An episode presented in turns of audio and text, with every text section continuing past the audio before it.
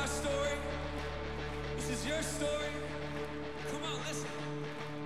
I needed rescue. My sin was heavy, but chains break at the weight of glory. I needed shelter. I was an orphan. Now you call.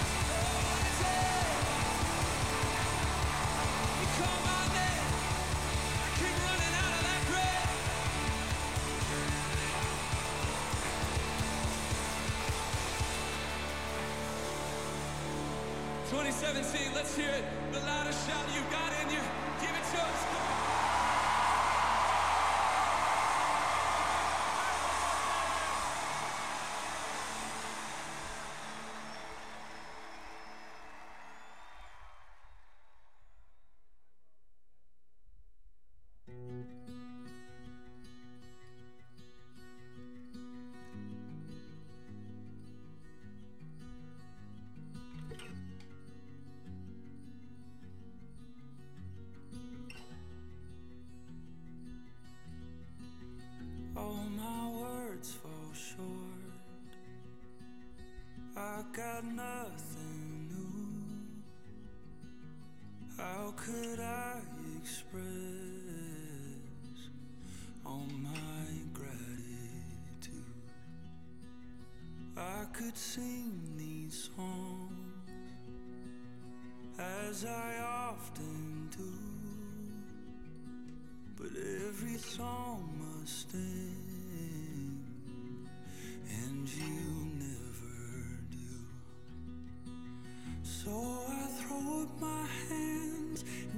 you again and again. Cause all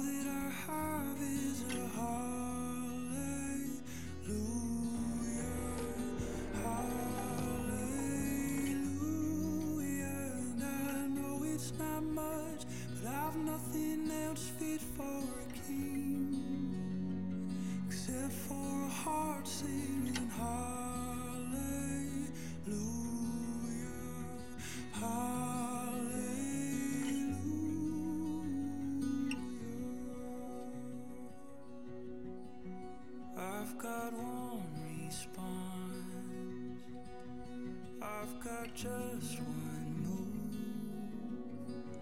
with my arms stretched wide.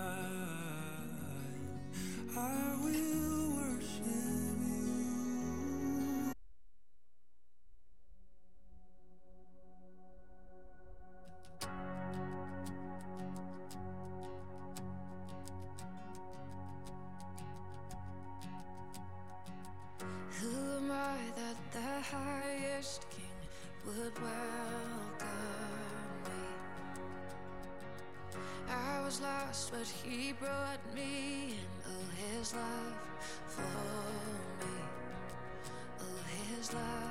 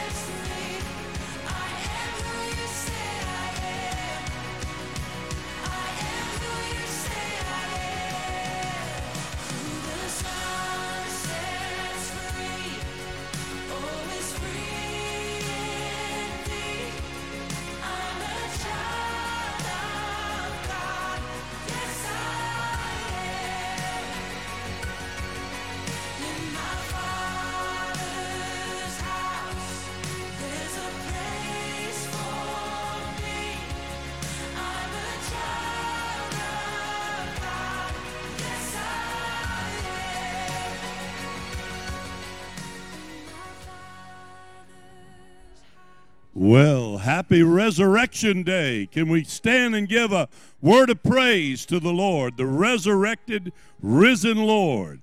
Can you shout some praise to Him? Is there anybody praising God in the house today?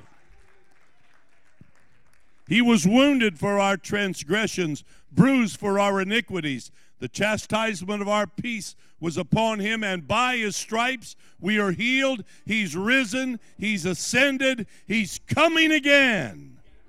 Hallelujah. If you don't know him, today's the day you need to, because it's only those who know him he's coming back for. Praise God. We welcome you to our service today.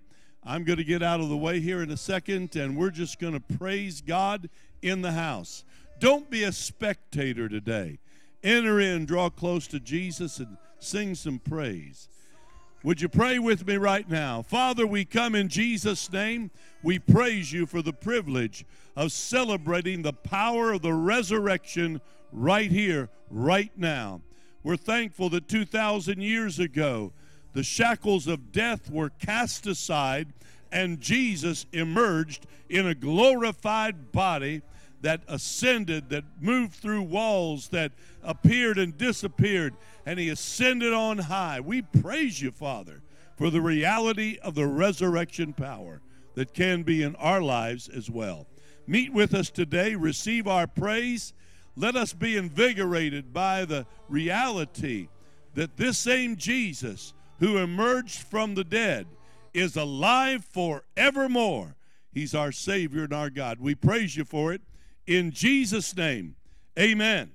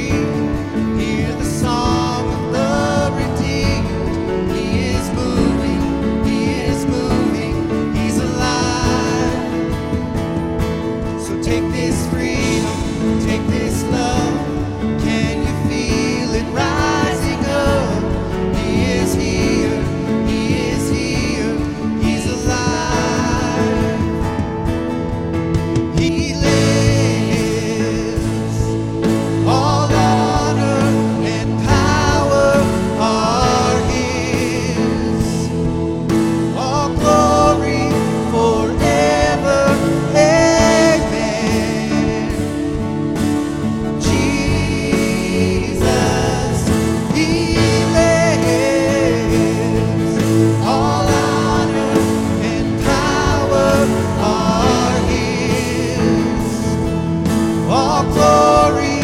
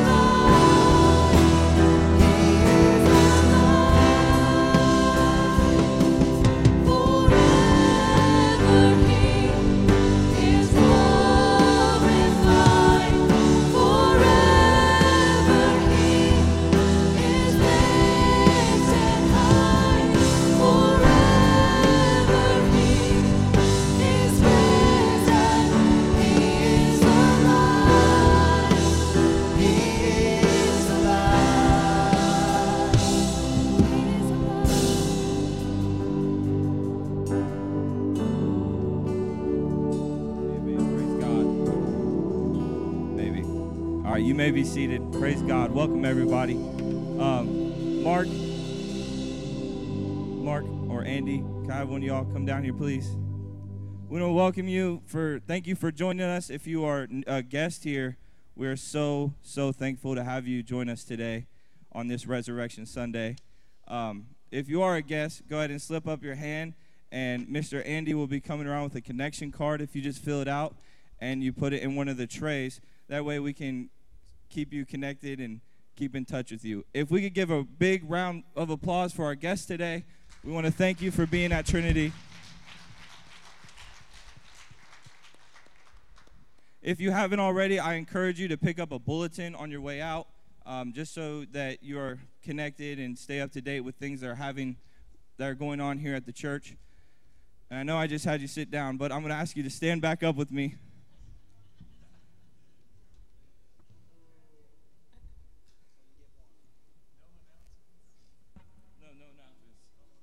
All right, we're going to enter back into a time of worship today. I just encourage you guys to open up your hearts and your minds to what God has in store for us today.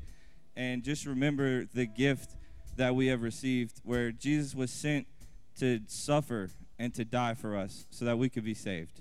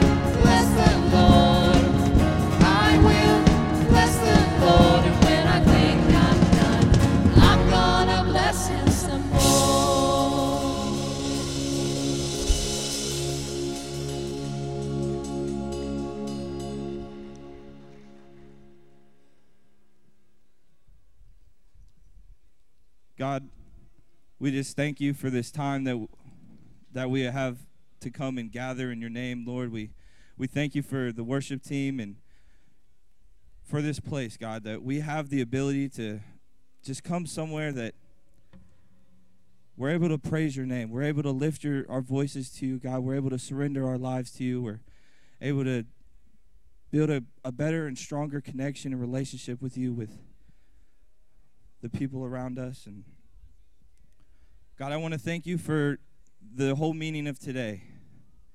The fact that you you sent your son to to die, to be beaten and bruised for us. And we don't deserve it, but you always give us more and more with your endless love and mercy, God. So we thank you, we praise you. In Jesus' name, everyone said, Amen. All right, you guys may have a seat. I'm not going to ask you to stand again.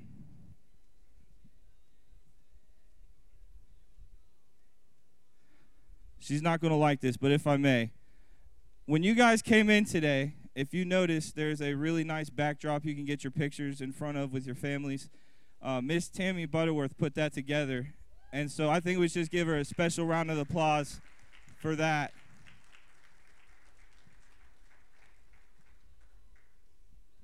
We, like I said, all right, we're good.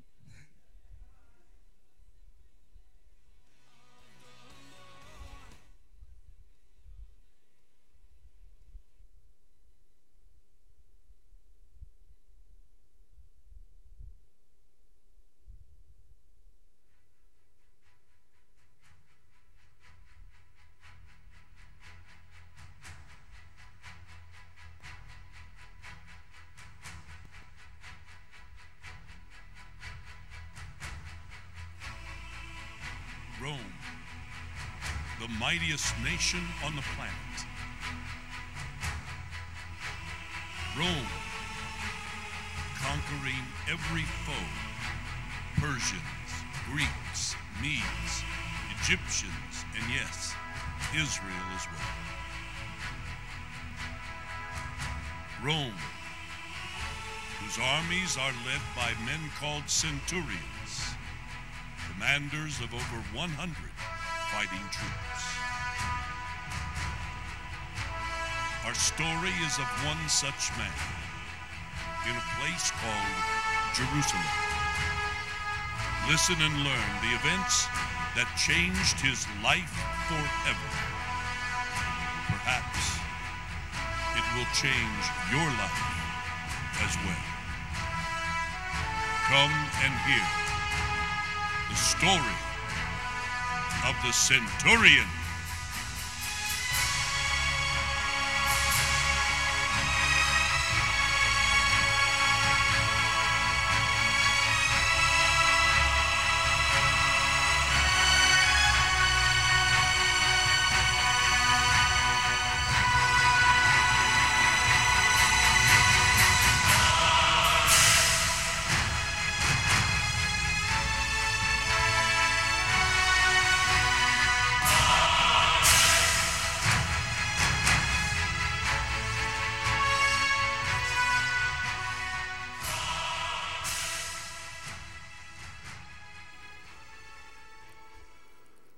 Name is Marcus Aretas, centurion of the Roman Guard. And my story is true, and yet I wish that it were not. Decisions that I made were made for me. But the deeds which I did in my story, I did out of allegiance to Rome, my king, my Caesar, my master. But listen this day, I pray. This weekend of events changed my life forever.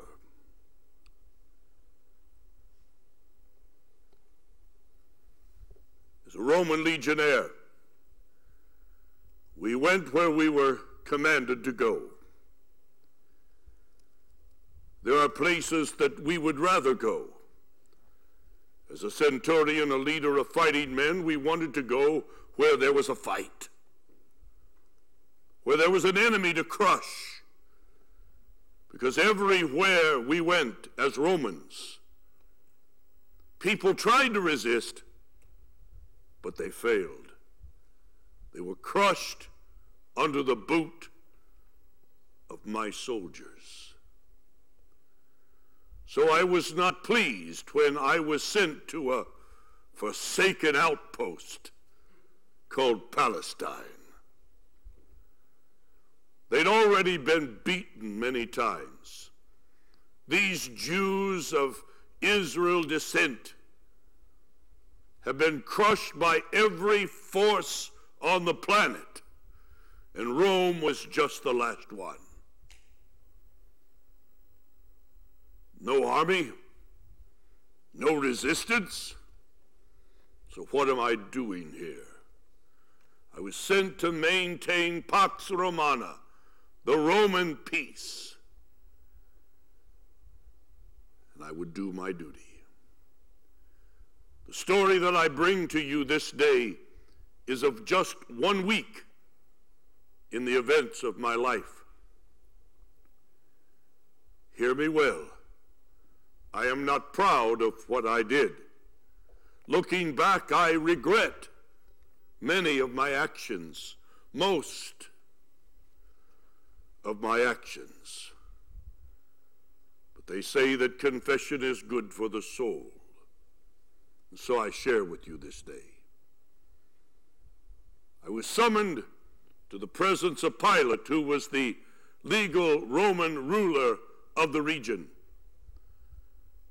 I was summoned to go to meet with him. And as was customary, as I entered the presence of the leader of Rome in the local area, I would give the salute. My heart is in the hands of my Lord. My heart belongs to the service of Rome. He said, Marcus, yes, sir. I want you to keep a sharp lookout. Why? They have no army, they have no weapons. They, they're just like a bunch of sheep roaming around. He says, Yes, but this is a high and holy day to the Jews. Well, this is no great surprise. They seem to have a feast or a festival about every other week. They gather at times and places and they feast and they bring sacrifices to their God. I, I did not reverence their God. I was a Roman and I have many, many gods. And My gods are just like me warriors, fighters, hedonistic, sensual. You see, our gods shape us into who we are. He said, On this day, this is their Passover. This is one of their great celebration feasts, commemorating a time when they were captives and their God sent a deliverer for them. They might try to mount something on this holiday, this holy day for the Jews. Be watching.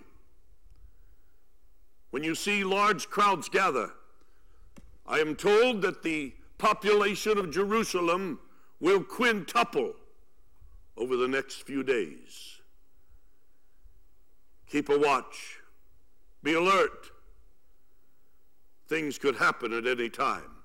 There are rumors that one who is a leader among them is coming into town. Be watchful. Be ready for a fight. yes, my Lord, I'm ready for a fight. So I went over to the Antonia fortress. You see, they, the Jews had this huge temple and in order to keep watch over it, Rome built a fortress on the corner bank of one of the parapets of that that temple. Antonia Fortress, from the vantage points there, we could overlook everything that was happening on the Temple Mount, and we could see a panoramic view of Jerusalem and all the roads leading into it as well. So I gathered my men. I told them what our duty was to watch for crowds and to watch for any sign of uprising. And there we stood and waited and watched because Rome had told us to do so. One particular day, I noticed crowds gathering along a circuitous path leading down from the Mount of Olives across the way, across the valley. And crowds began to assemble. I called my men, alerted them. Hey, something is up. Look, crowds are gathering. They're, they're thronging the area. It's like a sea of people along this road. They said, Rumor has it that their leader is coming. And they've come out to greet him. Perhaps this is the fight we were looking for. Have your armaments ready swords, spears, shields, daggers, ready to go into the crowd and disperse it. So we watched. A strange thing began to happen. This crowd was not a warlike crowd. They were as if welcoming a conquering hero. I thought maybe this is the one. Their military leader that they think is going to set them free from Rome is coming into town. And they're giving him a victory march on the way in. They were waving palm branches. It was as if a sea of green was waving up and down the Mount of Olives. Be ready, men. We may have to go out and. Uh, in the midst of that path down the hillside emerged one man on a donkey. They were shouting, Hosanna! In their Hebrew tongue, it means, Save us! Save us, Lord! this one man had no weapons, no armor, no huge following of an army. He was no threat to us. So we merely watched. As they called out, Hosanna, blessed is he who comes in the name of the Lord. Some shouted, King of the Jews. I said, Whoa, a king? Unlike any king I had ever seen. So we relaxed a little bit. As he came down the path, got off from the donkey, and made his way up to the Temple Mount. I thought he has come to their high and holy day to worship. But no, it took on an, a strange turn. This, this meek and lowly man came in and began to shout angry words at people who had gathered there for merchandising. He began to kick over the tables and run out the money changers and those who were selling animals for their sacrifices. He fashioned a whip out of cords and lashed at them and said, This is my father's house. It's to be a house of prayer, but you have made it into a den of thieves. Uh, I saw what was happening as he was kicking over tables.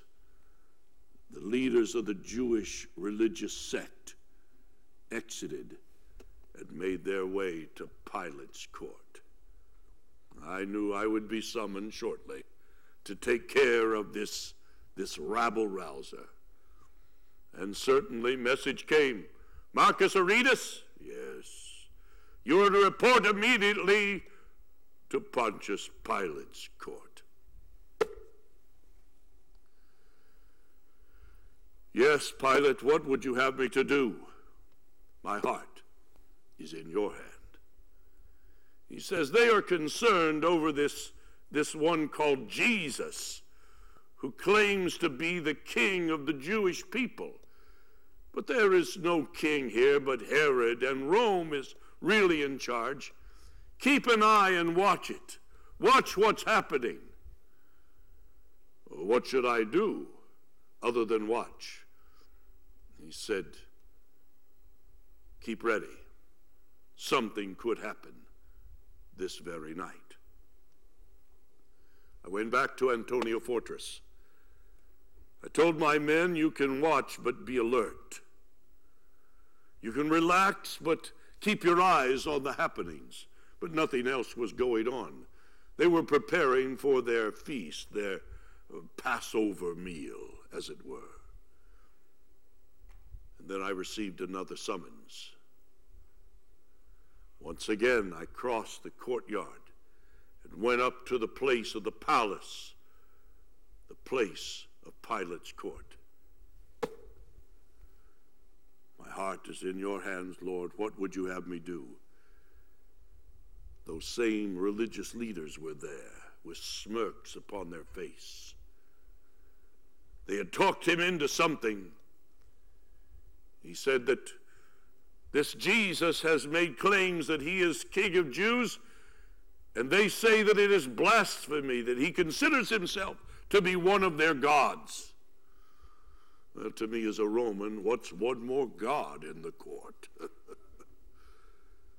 but it meant something to them. They believed that there was but one God, theirs. What am I to do, Pilate? Go with them. They're to go to a garden, and there I want you to arrest this one, Jesus, bring him, put him in prison, hold him, and we will have a trial. Well, how will I know him? I only have seen him from a great distance. And Pilate pointed out someone. He says, This one was one of his followers, and he has come to turn him in and to make claims that he blasphemed the name of their God. I'll tell you who I would like to arrest that one.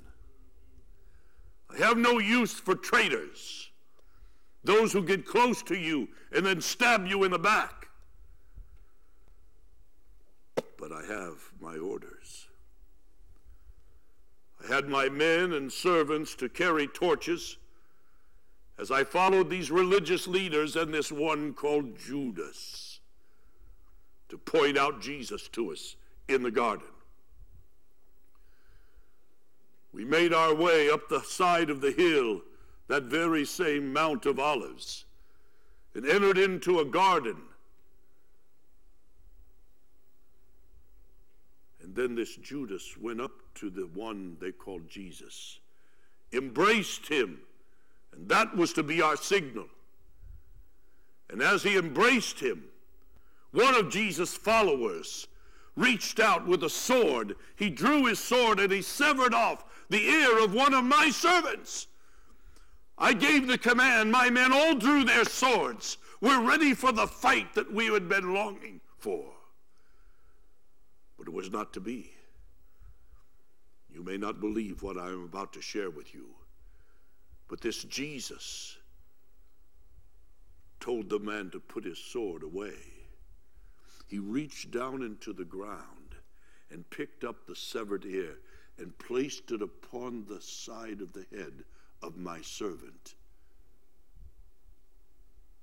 And as he removed his hand, the ear was healed and restored.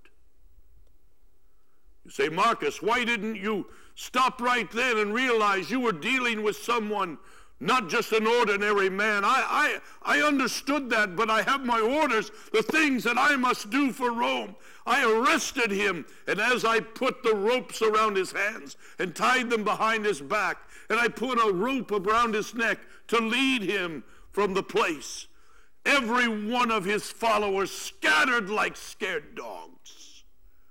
There was no fight in them either. I allowed my men to make sport with this one Jesus.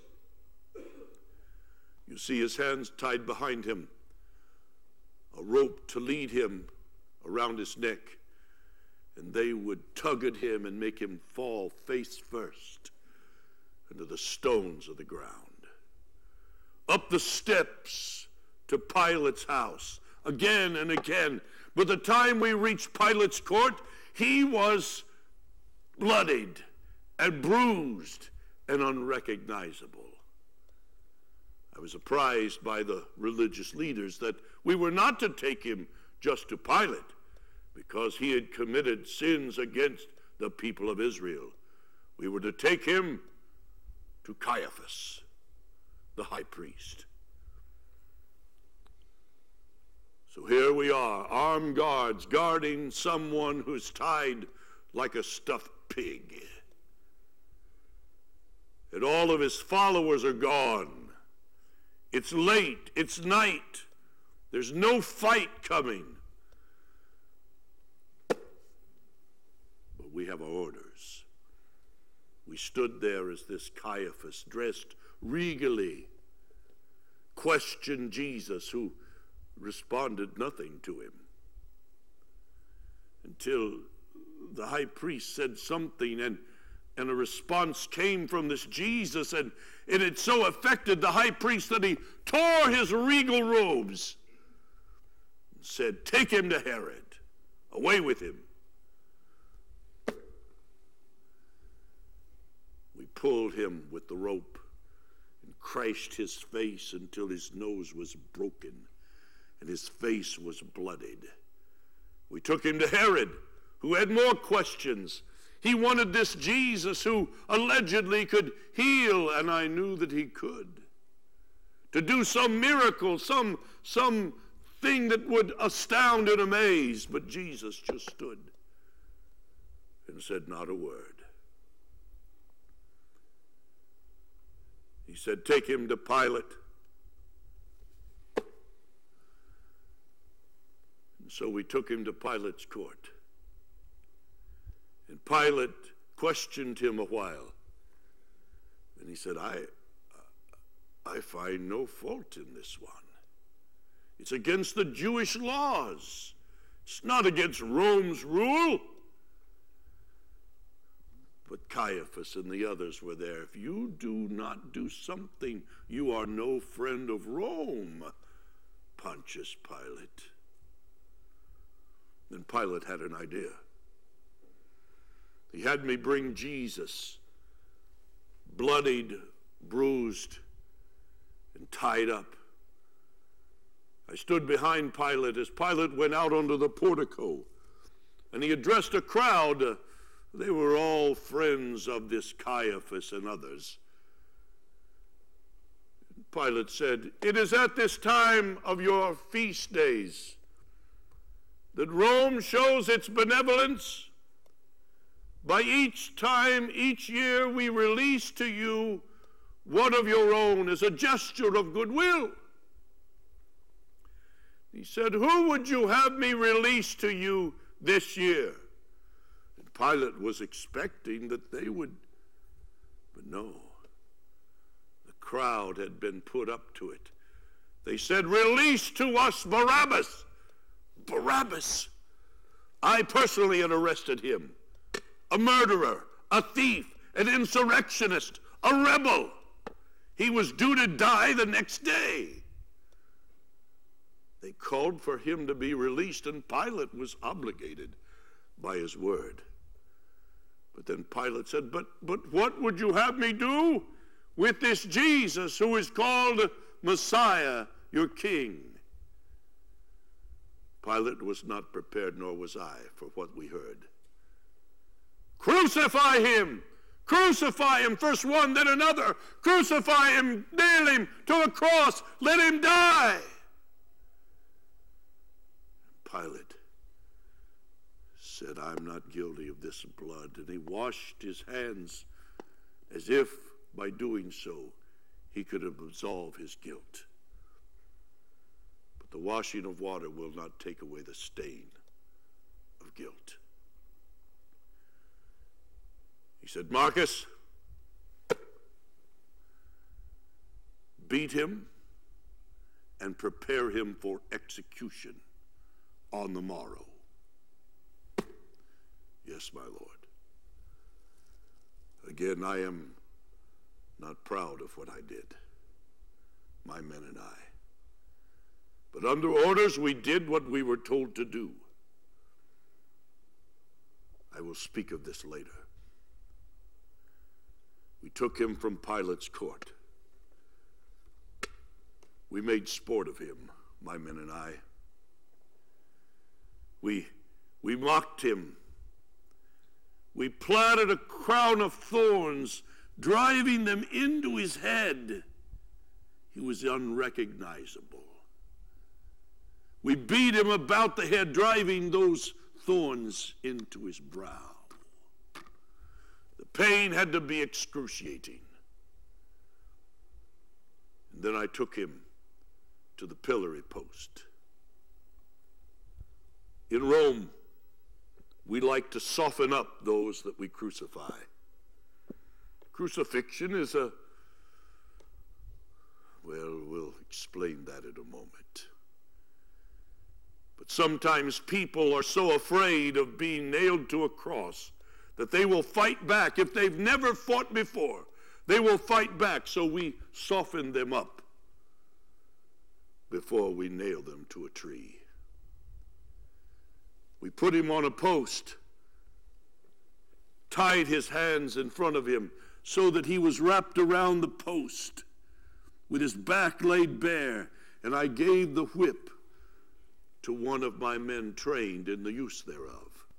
Oh, not just any whip, not a whip of cords, a whip of leather and at the end of each strand, each lash, were bits of metal and hooks and glass.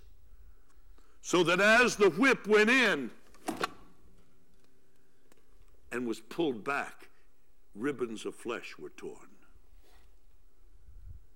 By the end of the whipping, many have had all their ribs exposed in the back.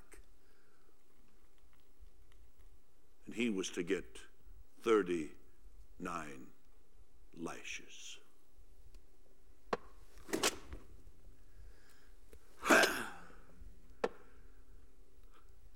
My man was whipping him, beating him. And I went around to the face of this one who was tied to the pole. Because then was when we had sport with those that we were executing. They would, if they had been docile before, now they are screaming to die. They want out of their pain and out of their agony. And I would see them beg and cry and, and, but not this one. Shook me to my very soul as I looked into his eyes and I did not see hatred. I did not see rage. He did not ask for mercy. He did not say, Let me die now. He said not a word, but he looked at me with eyes. I, I, he pitied. He had compassion on me. I, I told the, the man with the whip, hit him harder. And he did. But he offered no cry for mercy. Who is this one? I thought. How can he endure this kind of suffering and not lash out and not break? I have broken thousands of men with the whip. But not this one. I am not proud, but I must tell you what we did. We took him from there and we found an old purple rag and threw it on his bloodied back. Made sport of him he was blinded by the blood. He couldn't see, and we beat him with our hands and our fists and the edges of our sword so that the, the thorns were driven into his brow. Where are we? Who's hitting you? Oh, worship the King of the Jews. We did this all night because in the morning, this weak, emaciated, bloodied mess called Jesus would be led to his execution. We pulled him from the cell and we fitted him with a 200 pound cross to bear. Not smooth, but gashed. We'll explain in a moment. And compelled him to go through the streets of Jerusalem to the mocking of some and the weeping of others, to go outside the city walls to a place that looks like a skull in the side of the face of a hill called Golgotha, place of the skull. To be executed there. Two others with him, two thieves, murderers, robbers, scum of the earth. It was just another day in my life as a centurion as he made his way in his weakened condition. He fell numerous times, and I beat him with a whip and commanded him to get up. Finally, he could get up no more. We took a man from the crowd and made him carry the cross the rest of the way. Outside the city, we laid the cross down, not only his, but the other two. Now, here I had my men ready because this is the place what, because of the humiliation and the pain and the death and the shame of the cross, people would fight back. The thieves did, but to no avail. And as we readied to nail this Jesus to the cross, ready for him to shy away and try to run and flee, This Jesus laid himself down as if it was his plan all along. He laid there with his arms extended. So I stepped upon his wrist to spread the bones that the spike might go through his hand, and the other hand and crossed his feet and drove a spike through there. And though he grimaced, he did not cry out for mercy. Then we lifted the cross up and dropped it in the hole prepared for it. And the tearing that goes on in crucifixion of the hands and the feet, it's brutal, but that is not the worst of it all. His back in ribbons of flesh is scored against the back of the cross when he tries to push on his feet to raise his diaphragm so he can breathe. You see, crucifixion does not kill you through loss of blood.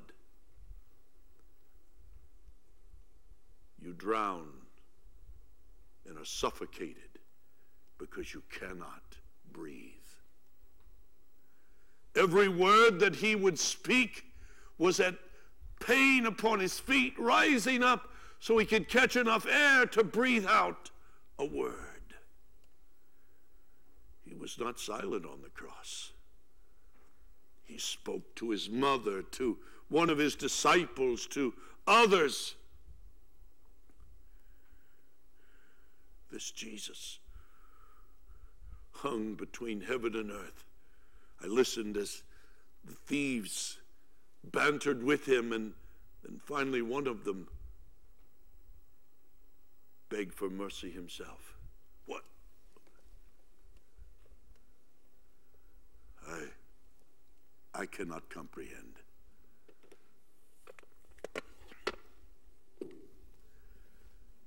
And I will never forget. There he hung, mocked shamed, ridiculed, and above his head. Pilate had sent word for me to nail a message there King of the Jews. In Hebrew, in Greek, and in Roman Latin. Caiaphas complained and said, uh, It should say, He said he was king of the Jews. And Pilate said, What I've written, I've written. Let everyone know if you claim to be a king and you do not bow your knee to Rome, this is your future, O king.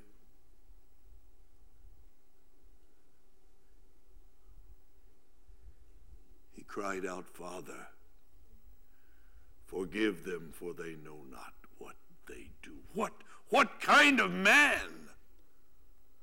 What kind of man can do this? And then finally, cried out, Father, into your hands I commit my spirit. It is finished, he cried. It dropped. He was dead, but it had been such a short time. Usually they lingered for hours, if not even a full day. And the corpse would be left upon the cross to rot so that everyone who saw said, That's what happens if you cross Rome. That's what occurs if you rebel against Rome. You will rot, you will die in shame. I had to affirm that he was dead. I took a spear and thrust it into his side. His body had already began to separate. I affirmed and sent message to Pilate. The one called Jesus is dead. What should I do now? I received word back. It came from two men who walked up to me and handed me a letter from, from Pontius Pilate and said, These two men have requested the privilege of taking the dead body of Jesus. The one, his name is Joseph, the other, Nicodemus. Joseph has a, a garden, a large garden, just steps away from the place of the skull. And he is offered to take the dead body of Jesus and bury him there. Don't let the body rot on the cross. Take it down. Let them take the body of Jesus. Such a strange request. I'd never had a request like that before. Everyone wanted to distance themselves to anyone who had been crucified. Maybe they would be next. Got a scaffolding ladder and pried the nails out. And one hand dropped, and then the other. We pried the nails from his feet, and falling down into the arms of Joseph was the dead, lifeless, brutalized, bloody body of Jesus. I watched as they went the short distance through some trees into his garden area where I was told he had a tomb prepared for a family burial plot. I waited there for the thieves to die, but they took a little longer. They Received notice to appear once again before Pilate.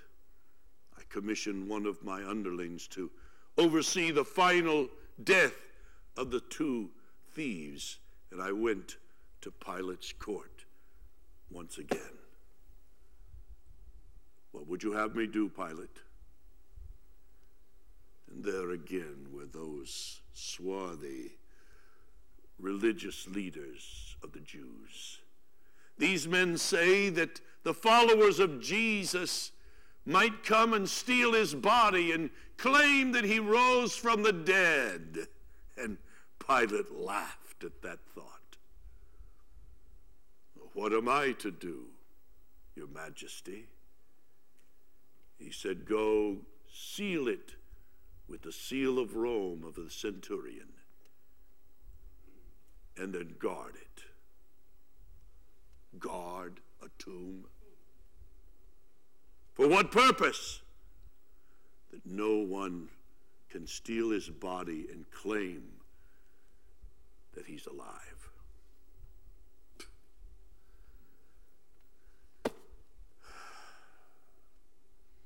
I gathered my men. We formed different groups to watch at different segments. I went to the tomb. I had one of my men take the wax and light a candle and put it upon the edge of the stone where the stone met the tomb. And I put my signet seal of Roman centurion there, that anyone who would dare break that seal would suffer the consequences of going against Rome itself. No one would be foolish enough to go against Rome.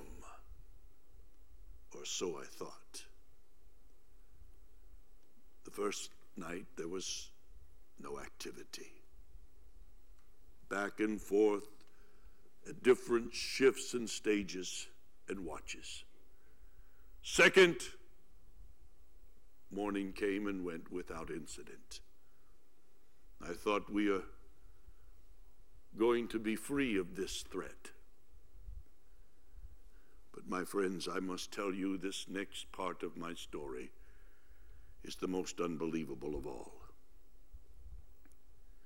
And yet I affirm to you its truth. As the morning began to bro- break that third morning, third Jewish day, I heard screams. Not, not of, of children or women, they were the screams of grown men. I said, what, what can be happening? Maybe my men have engaged some of his followers and, and they are screaming for mercy. But no, as I came around the bend and approached the tomb, I saw it was not others. It was my men, my hardened soldiers, my Roman legionnaires with armor and swords and shields and spears that were on the faces of the ground, crying and screaming. And I said, What is happening? To cause this kind of fear in the hearts of my fighting men. And then I saw, I saw the one that I had nailed to a cross. I saw the one that I had given a spear to the side, the one I had whipped, the one I had mocked, the one I had rejected, the one I had smitten, and I saw him without blood on him, without a mark upon him, as he walked out of that tomb that I had sealed. The stone was rolled away. The stone was rolled away, and Jesus, Jesus was alive.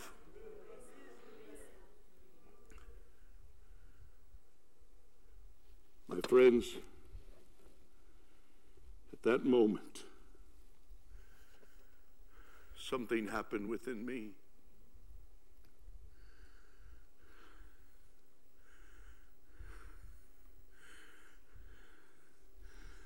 I had been at the cross. I had affirmed him dead. At the moment that he died, I even cried Surely he must have been the Son of God, but I did not fully realize until I saw him walk from a grave alive that I needed to bow my life before this Jesus. If he can conquer death, he can conquer my heart. And I bowed and gave my heart to a new king. All hail King Jesus. My friends, the things that I've told that are shameful to me were all prophesied by the ancients thousands of years before I was used to impale this man to a cross. It was prophesied that he would be beaten beyond recognition. It was prophesied in the Holy Book that he would have stripes laid across his back for the healing of the nations and for each one. It was prophesied he would be silent before his captors. It was prophesied that he would stand as one who would forgive the unforgivable. And that day I bowed my knee to a new king. I laid down my sword and picked up his cross.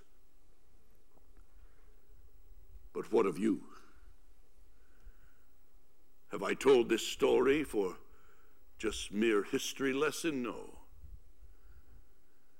This Jesus who came to die came to die for your sins as well as those of Marcus Aretas. That God so loved this world that he gave his only begotten Son, Jesus, that whosoever believes in him should not perish, but have everlasting life. I trust that perhaps this day, some of you, if not many of you, have already given your heart to this new King Jesus. Could I see your hands, please? You've asked him to be your Savior. You've asked him to be your Lord.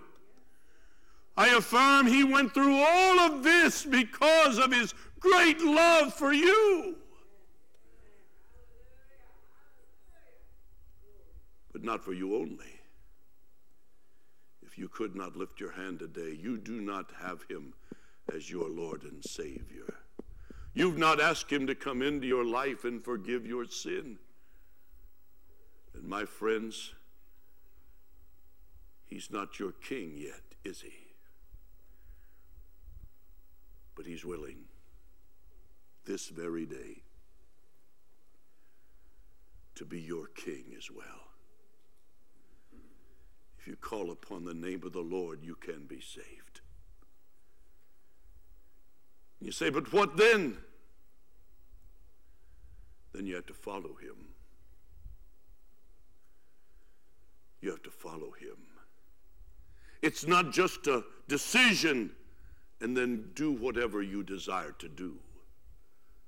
There must be a change in allegiance when you have a new king, and his name is Jesus. This day, my story is completed. The prophecies were fulfilled. Jesus came that first time to die for your sins and mine. And he did die. I affirmed it.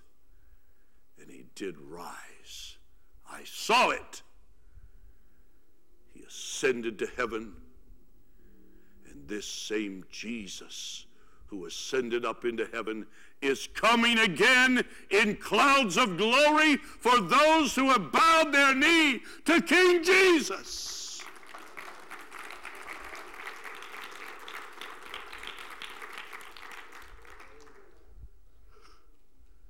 Do you know him as your Savior? Do you know him as your King? Have you taken up your cross to follow him? I ask as musicians come to bring a song of invitation. I ask my deacons to come and pastors to come to be a part of our prayer line. This Jesus was wounded for your transgressions and bruised for your iniquities. The chastisement of your peace was upon him, and by his stripes there's healing. So, whatever your situation is today, if you've never crowned him king of your life, you can do so today. Come and allow the brethren, brethren, step up to the altar, face the congregation, please. Come to one of these for prayer today. Receive Jesus while there's time. He conquered death. he ultimately conquered Rome too. If there's sickness in your body, you may know him as your king, but you need to know him as your healer today too. Come, let the brethren pray with you. And for others of us, some just need to come and praise the King who set you free from your sin. You don't need prayer, you just of come for praise because Jesus is alive Father, meet with your people today. For those who do not know you as their Savior, that are not following you in their daily lives, let this be the day and let this be the moment, let this be the time where they bow their knee to a new King and follow your word with their lives. Father, I pray for those that are sick, there might be healing today. For those that are weak, there might be empowerment by the Holy Spirit today. For those who know you as their King, let praise erupt in this place to your name and your glory, mighty God. In Jesus' name, amen. This altar is open because the tomb is empty. The tomb is empty. The tomb is empty. Stand and.